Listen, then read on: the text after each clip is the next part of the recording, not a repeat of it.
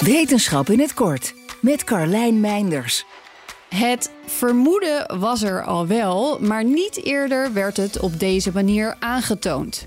Ook duizenden jaren geleden werd er in Europa drugs gebruikt. Eerdere onderzoeken gebruikten indirect bewijs als resten van bepaalde planten om dit aan te tonen. Die vondsten suggereerden al dat geestverruimende middelen al gigantisch lang, misschien zelfs miljoenen jaren geleden, door mensen worden gebruikt. Maar nu denken onderzoekers in oeroude haren voor het eerst direct bewijs te hebben gevonden. Plukjes ervan werden gevonden in houten doosjes, verstopt in een apart afgesloten ruimte in een grot op Menorca, die 3600 jaar geleden voor het eerst door mensen werd bewoond. Alleen van sommige individuen van de ongeveer 210 mensen die er moeten hebben geleefd, werden deze plukjes haar op deze manier bewaard. Mogelijk als onderdeel van een rituele ceremonie. De onderzoekers gebruikten een heleboel moderne techniek om de 3000 jaar oude haren te analyseren.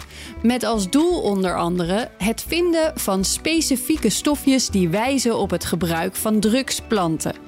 Ze vonden in drie samples inderdaad meerdere alkaloïden, organische plantenstofjes die van nature voorkomen in dat soort planten.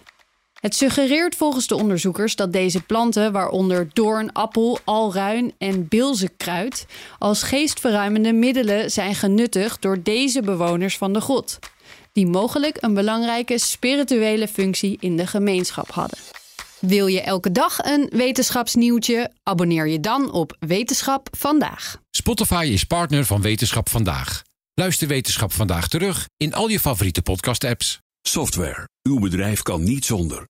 Maar hoeveel u ook investeert, u loopt steeds tegen de grenzen van uw systemen. Stap daarom zonder risico's over op de software van Codeless. Die kan worden aangepast aan uw unieke bedrijfsprocessen. Welke ambities u ook heeft, uw software is er klaar voor. Kijk op slimsoftwarenabouwen.nl